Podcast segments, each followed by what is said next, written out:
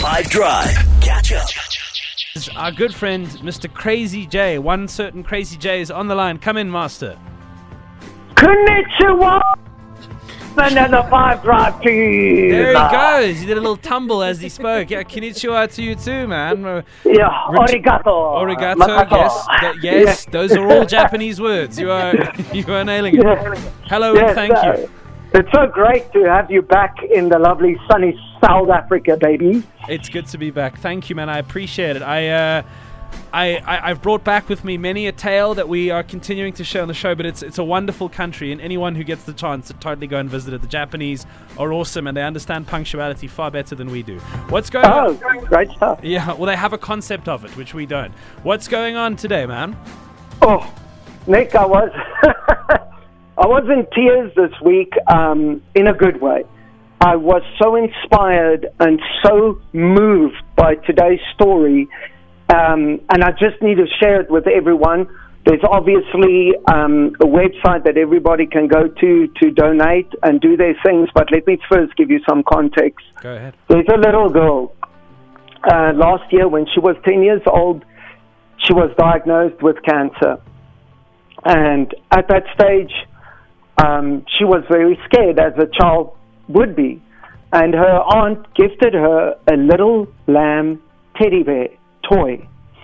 And she found hope, comfort, and just great inspiration from this little teddy bear that her aunt gave her. And that she decided after her first big operation that she made through that she would like children of her age around the entire South Africa to experience love, comfort, compassion, hope from a teddy bear like hers. And she started a campaign called the Zara's Little Lamb Project, where people can literally knit or crochet any type of lamb teddy bear for kids in the cancer wards across South African hospitals. Um, if you want to be a part of it, you can go look at givengain.com. Then you find Zara's Little Lamb Project. Um, you can obviously donate certain things. The cute thing about this GivenGain project is that they've already set up different packages for people who can't knit or do crochet. And you can buy maybe a little lamb and a blanket with some sweets. And there's different options where you can give children um, across South Africa for different hospitals and wards to help them out fight the fear they are experiencing with fighting cancer. And I kid you not, I can name about 30 hospitals right now for you, just to give you an idea. Rondebosch Cancer Care, um, Cape Gate Cancer Care, uh, all the way to Port Elizabeth um, Provincial Hospital, Polokwane um, Hospital, Durban, Parklands Hospital. There are so many that this little girl has inspired, and her story is shining light into South Africa.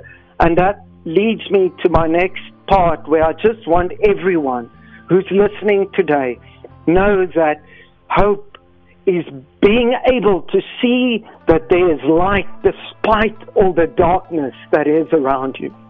I love that. I genuinely do. I'm a, a, big supporter and proponent of this kind of charity work. There's this fantastic book that was written in 2003 by a guy by the name of Jerome Groopman or Groopman, um, called The Anatomy of Hope, and it's about the psychological relationship between good thoughts and physiological things that can happen to the body as a consequence of that. And so I'm very grateful that you, you're putting the spotlight on a story like this because I love stories like this. Good for you. Crazy Jay, do you want to bang this week? Big sir, big booty, big booty man.